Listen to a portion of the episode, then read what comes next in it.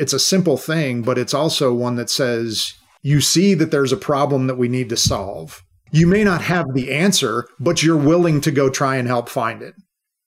And that's a big thing.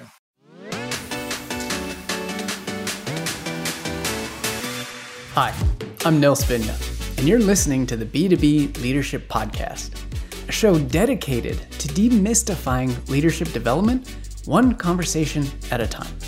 Each week, I sit down with leaders in the B2B space to discuss their journey and what they've learned along the way.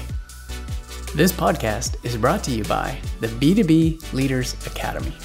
The cost of not consistently developing your leadership skills is enormous, and the B2B Leaders Academy features monthly leadership training and live coaching.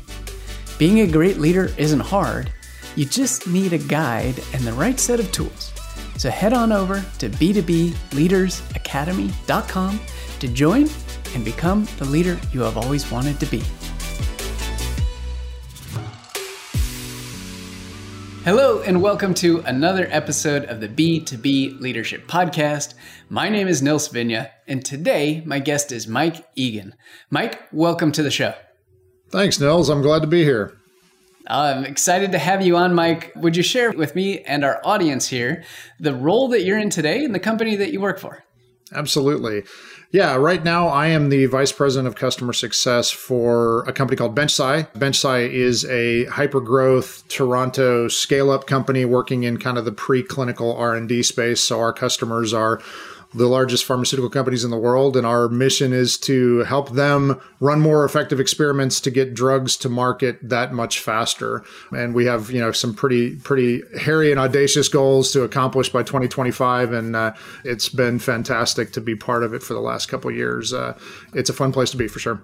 The R&D space and, you know, working with pharmaceutical companies, give us a sense, you know, these clinical trials and all things like that they those are things we hear about in the news and whatnot and they always seem like they're an eternity like they take forever and you guys are trying to accelerate that. Tell us a little bit more about how that works. I'm just really curious about how you make it go faster yeah, absolutely. So our, our platform is an AI and machine learning platform to help scientists run better and more effective experiments. So we help them, you know, kind of doing the research on the front end to to accelerate the time frame to get them to the point where they're, you know, kind of ready to, to take a drug that much further down the path into trials and otherwise. So yeah, it's uh it's a really interesting space. I mean, obviously very in the news now with COVID and everything for sure. And I think everybody has a has a much more much more of a visibility into what that process process looks like than probably ever before. Yeah, and that's fantastic. And just the fact that AI and machine learning, which you know gets talked about a lot, but the applications literally are pretty much endless. And here's a perfect case, like clinical trials. I probably never would have thought of that as being a perfect application for it, but you guys are making it happen. Love it. We effectively try and read uh, like the world's scientific knowledge, you know, as a scientist, and help put that in front of scientists, which is fantastic. Yeah. That's yeah, extremely exciting. Cool. Well, I'm glad that you're doing it because acceleration on drugs and approvals is an important thing for everybody. So I appreciate that very much. All right, so let's start talking leadership and let's go backwards in time. I want to learn how did you get into your very first leadership position? Yeah, it's a great story. So, you know, I had spent several years working for for kind of a, a, growth company. I was in the financial space, financial sector from an IT perspective, and had you know kind of worked my way through the company for several years. You know, as a high level individual contributor, and you know we had actually just gotten acquired by Intuit at the time, and in that process, you know things change. We go from being a company of four or five hundred people to being a company of you know five thousand people. Things start to change a little bit, and and I think as I as I thought about you know what was my path and what was ultimately my passion for you know for what the next step might be, I was at this decision point. I could probably stay there for a long time and be very comfortable in a role and probably continue to progress a little bit, but wasn't going to kind of get into a dynamic situation of any kind.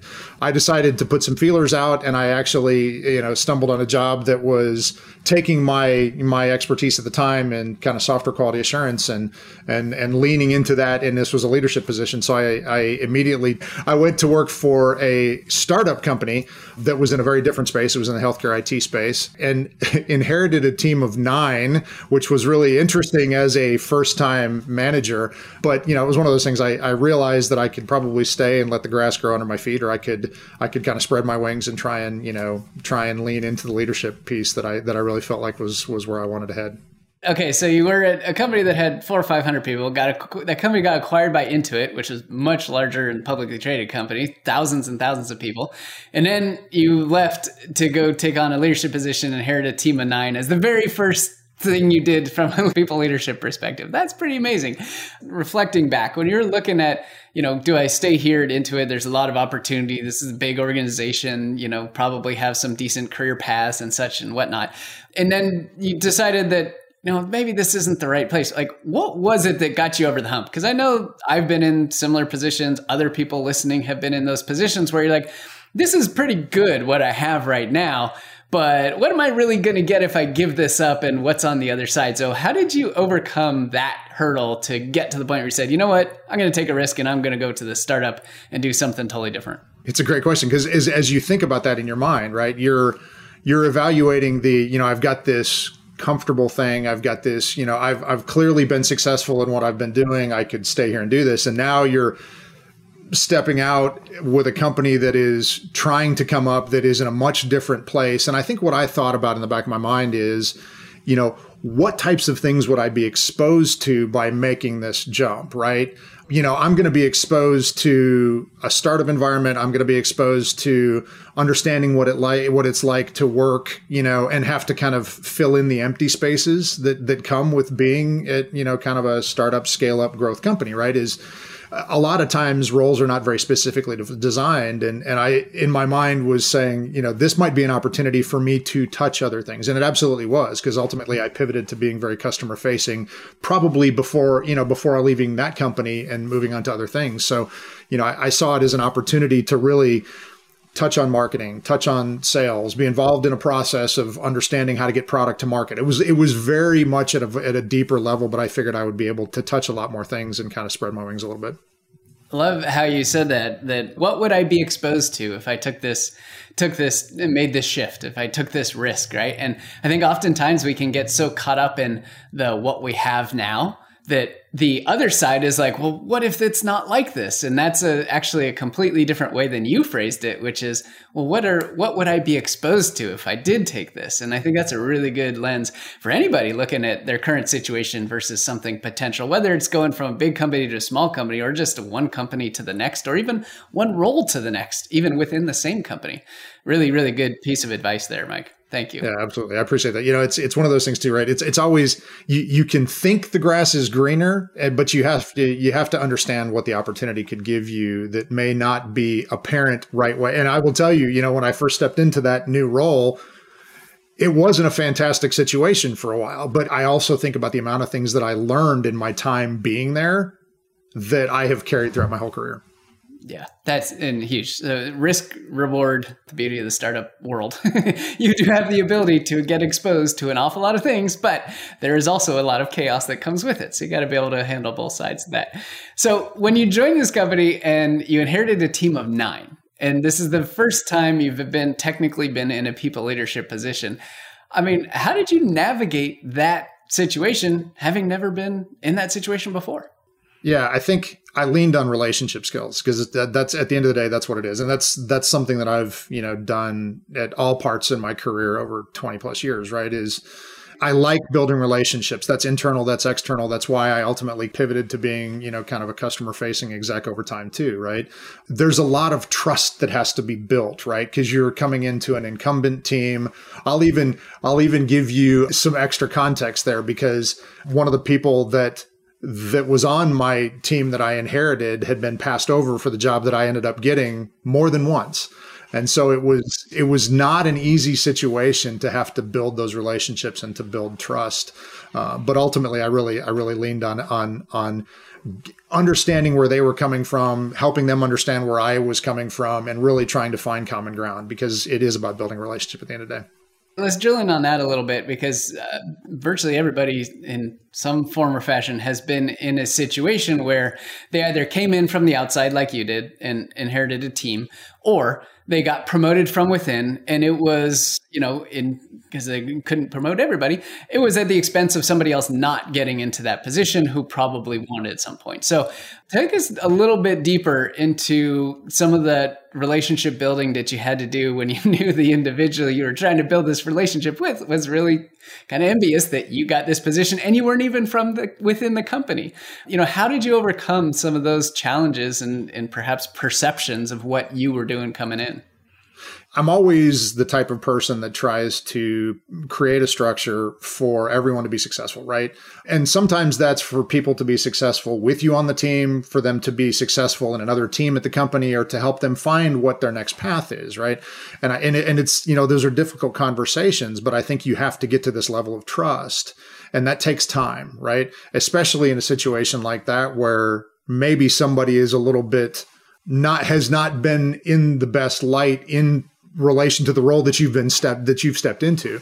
It's a lot of kind of open conversation and really creating a forum that allows for for kind of honesty in that discussion. Because it's like I, it's not like I stepped into that and said, you know, this is the way, this is my path, and we're going to go down this path, right? It was, you know, look, I understand how difficult this is for you and I understand what that means, you know, in the longer term picture for you as well. And I want to be sensitive to that, but I also want to help you be successful. So I think it's, you know, creating an open space to have that conversation, but being willing to say, look, I understand the difficulty. You, you, you have to address the elephant in the room. You can't avoid it, right? It's, you need to, you need to at least have the conversation and allow it to be an okay conversation that can be had. And, you know, it was it was bumpy for a stretch, but I do think that we got to a place of mutual understanding. I think we got to definitely got to a place of mutual respect. It was there was never there was never any animosity in it, but I acknowledged the fact that it was difficult and that that's you know that's a that's a tough pill to swallow. But also at the end of the day, what I'm trying to do is for the team to be successful,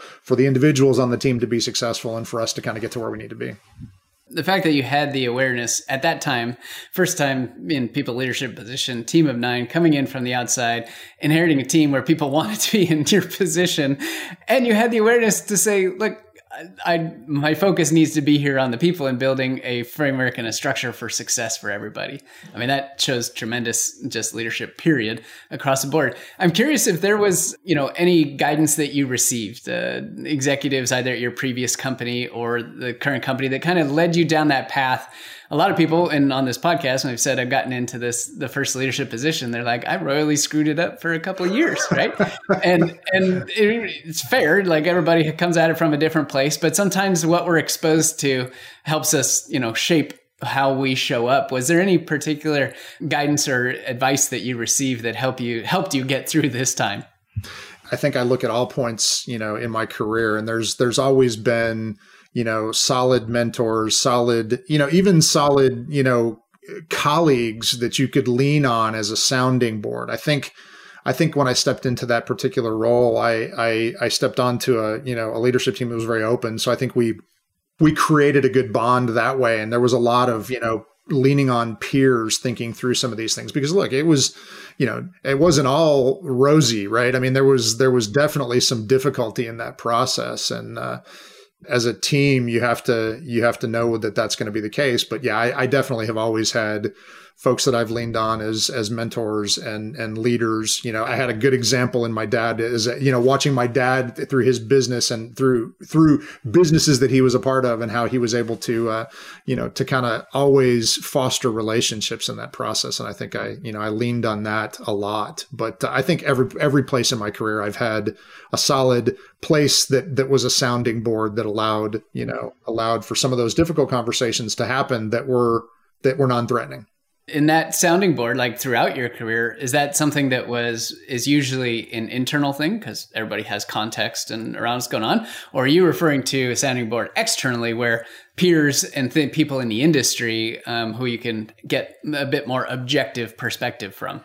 I think it's got to be both I mean, I even think about it now, right? I mean, the the the conversations that you can have with somebody who directly reports to you, you know, you can have an open conversation, but sometimes that's still difficult to cross, you know, certain conversation barriers, right? So it's like, how do you, how do you have those conversations? And I think sometimes there's a, there's a there's a value and and I will tell people on my teams to this day to lean into relationships they have with you know my peers or you know whether it's in the company or otherwise and to find those places where they can you know where they can they can talk about some of those things and air some of those things out because they you know they need context that's not just you know context with one person. They need to be able to to have that content to get to get different perspectives and to really kind of feed that into a larger conversation for sure yeah. Okay. So this is a really interesting point, and conceptually, I'm sure everybody agrees, regardless of level, first time manager, director, VP, whatever, that having a sounding board internally and externally is a valuable thing.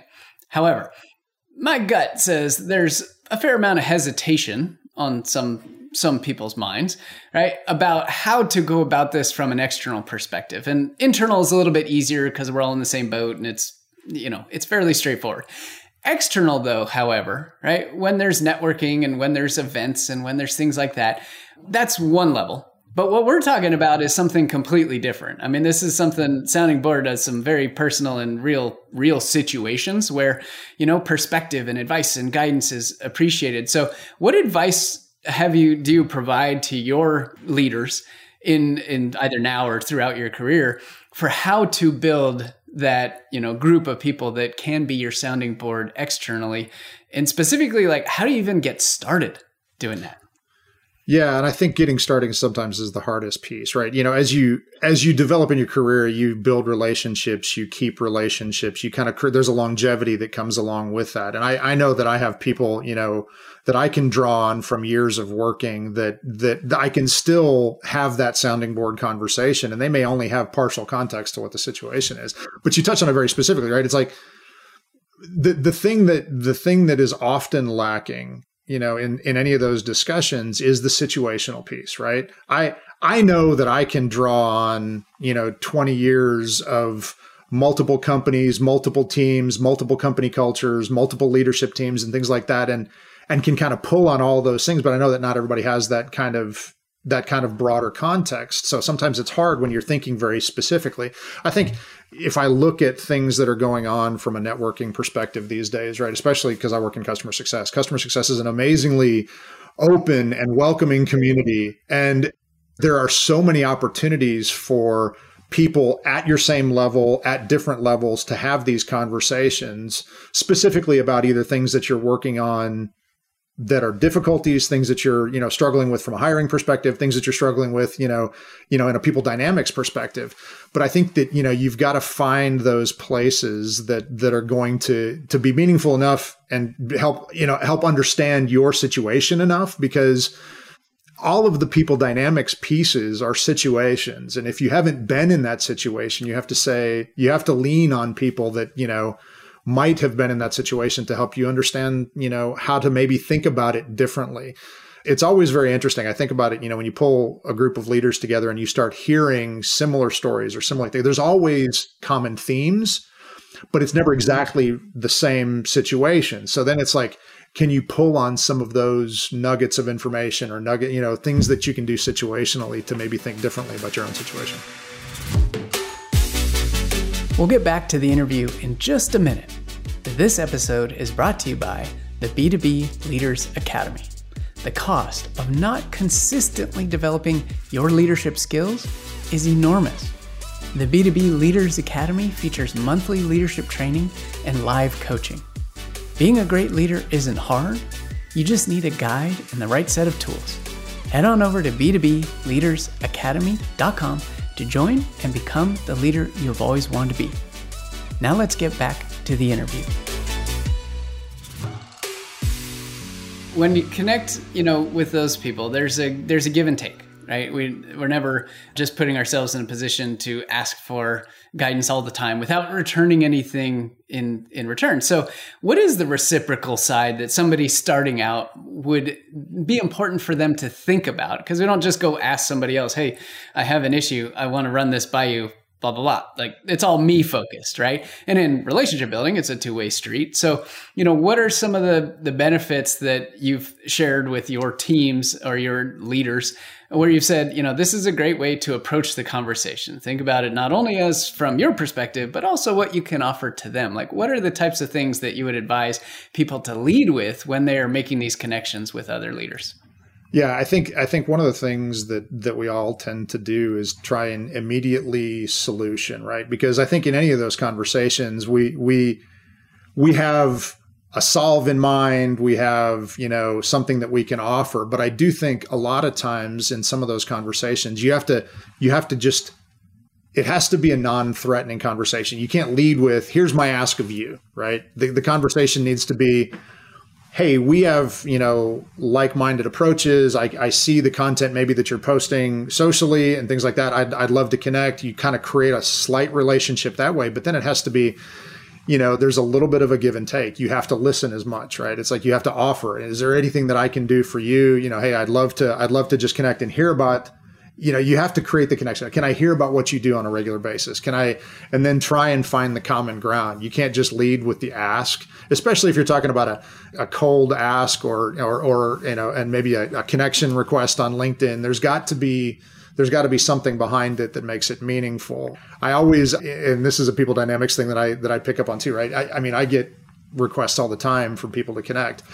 The ones that resonate with me are the ones that you know where somebody comes and says hey look i I appreciate what you're doing. And it's not, I may know that in the background, there may be, they know I'm hiring, they know that they want to talk to me about a role that I have open, something like that. But they're like, I would just love to hear your perspective on something, or I want to understand, you know, the way you're thinking about what your team needs to look like. And, and I'm usually open to have those conversations because, you know, I'm a networker, I'm a relationship person, you know, I, I appreciate that at the end of the day, does does that mean that the conversation may pivot to, hey, I saw that you're looking to to hire some enterprise customer success managers? You know, at that point, there's a relationship that's been created. So you've got to start there first. Different ask at that point in time, and I'd echo your sentiment and get connection pings and lots of pitches uh, across the board, whatever pitches. it's for, right? for and sure. and most of them get the ignore button, but I absolutely 100% engaged with anybody who sends me a very thoughtful message, even just a sentence or two, and acknowledges that they looked at my profile or listened to a podcast and noted not just your last podcast, like what was it about the podcast that you really enjoyed? And you hear my conversation with Mike. If you're going to reach out to me, reference the conversation with Mike and what something that Mike said or something a question I asked that was really insightful and appreciate you know putting it out there. That's it. Like, it's that simple. But I mean, I'm talking like maybe one out of ten, maybe maybe gets that level of effort put in. And I think that's where you know so much is lost in the opportunity to uh, to connect in that way. Absolutely agree. Absolutely yeah. agree. Yeah.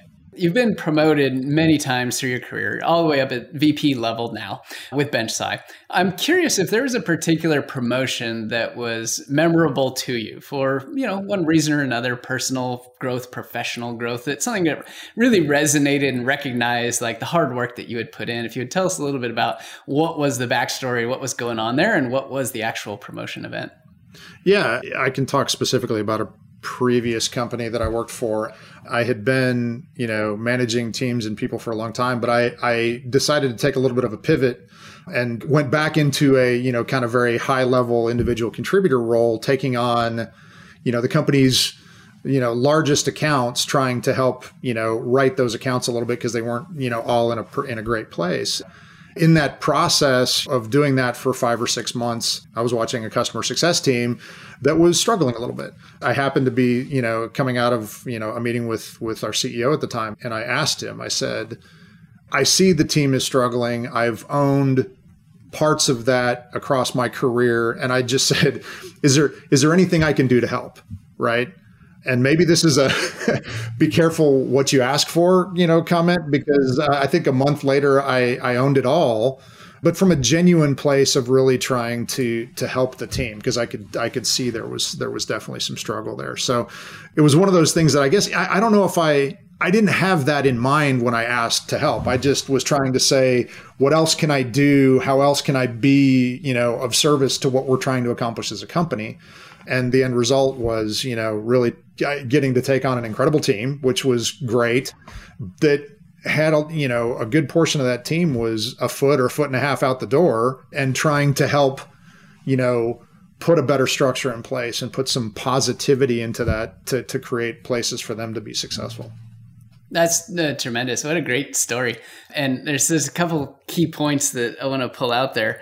Number one this is the question. Is there anything else i can do to help right fairly simple. Like you're going in again, not with the answer, just like you talked about before, right? And you recognize that there is a problem. I guarantee you 100% that CEO knew there was a problem too, and probably didn't know what to do or how to solve it. And then comes here comes Mike saying, "Hey, I've seen this problem. I happen to have some experience in these areas. What can I do to help?" And he's like, "Hold on, I just put the dots together and." Four weeks later, you were running the team, right? How incredible is that? And that just started from one conversation, one question, seemingly, right? And put yourself into a whole different category.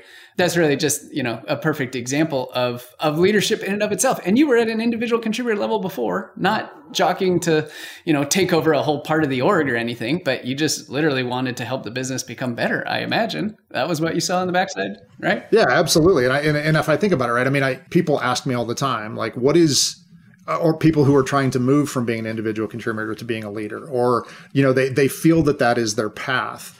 And and my comment is always you know it's like if, if you walk into a room of high level individual contributors who's the leader?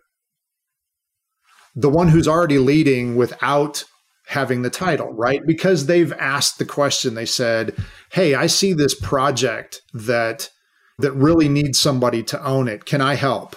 Or raising their hand saying, you know, we need to go do this. You know, is anybody willing to step up and say they'd be willing to take it? Raise your hand. You know, it's like, it's a simple thing, but it's also one that says, you see that there's a problem that we need to solve, right?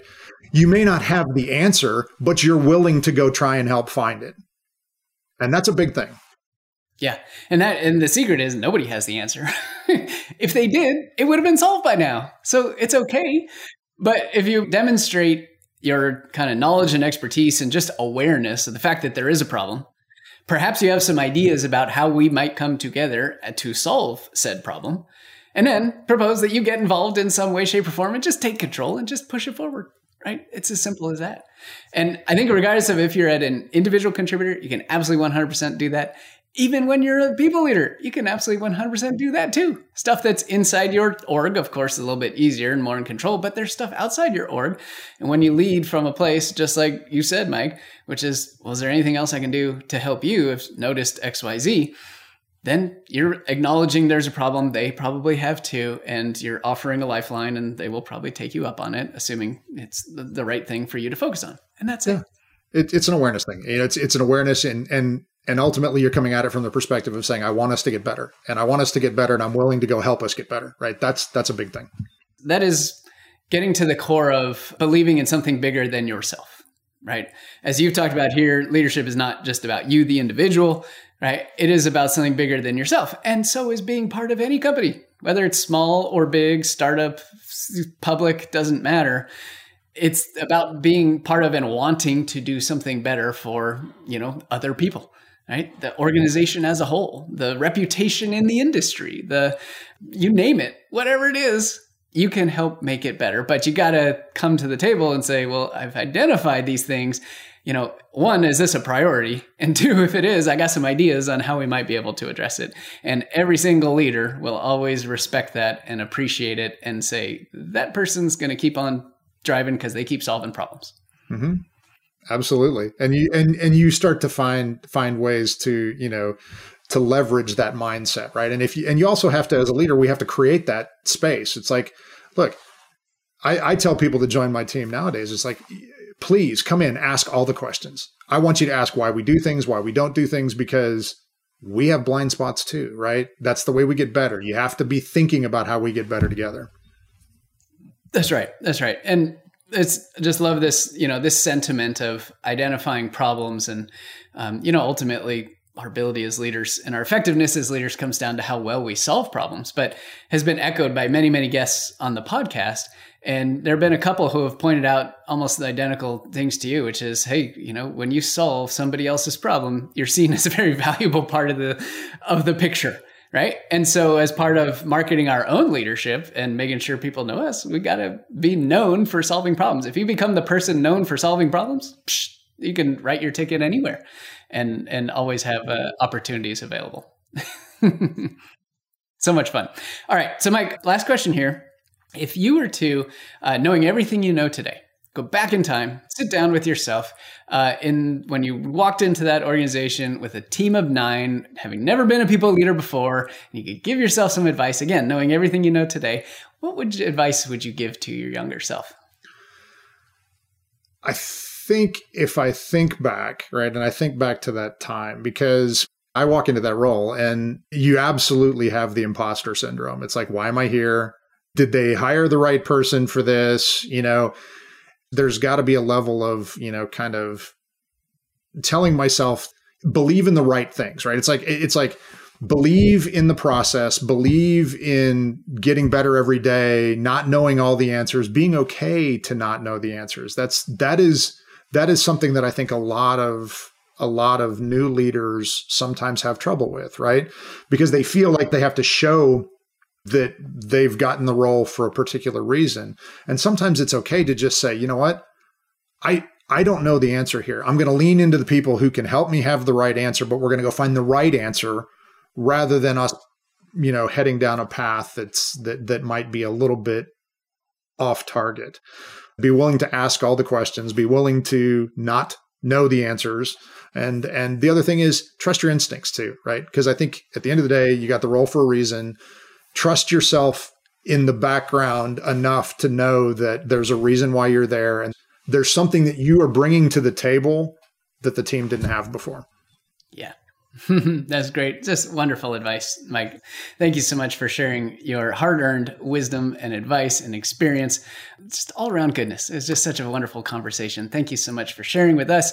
I look forward to hearing about all the incredible things you and your team at BenchSci are going to do. Thanks so much, and I'll talk to you soon. Awesome. Thank you, Nils. I appreciate it. It was great. Uh, it was great being here and, uh, and, and really love the conversation. Thank you for listening to the B2B Leadership Podcast. If you enjoyed this episode, I'd welcome you to subscribe and give the show a five star review. You can see the show notes and all of the resources mentioned in today's episode at b2bleadershippodcast.com. As always, I'm Nils Vinje, and I hope you'll join us again next week. Take care and have a great rest of your day.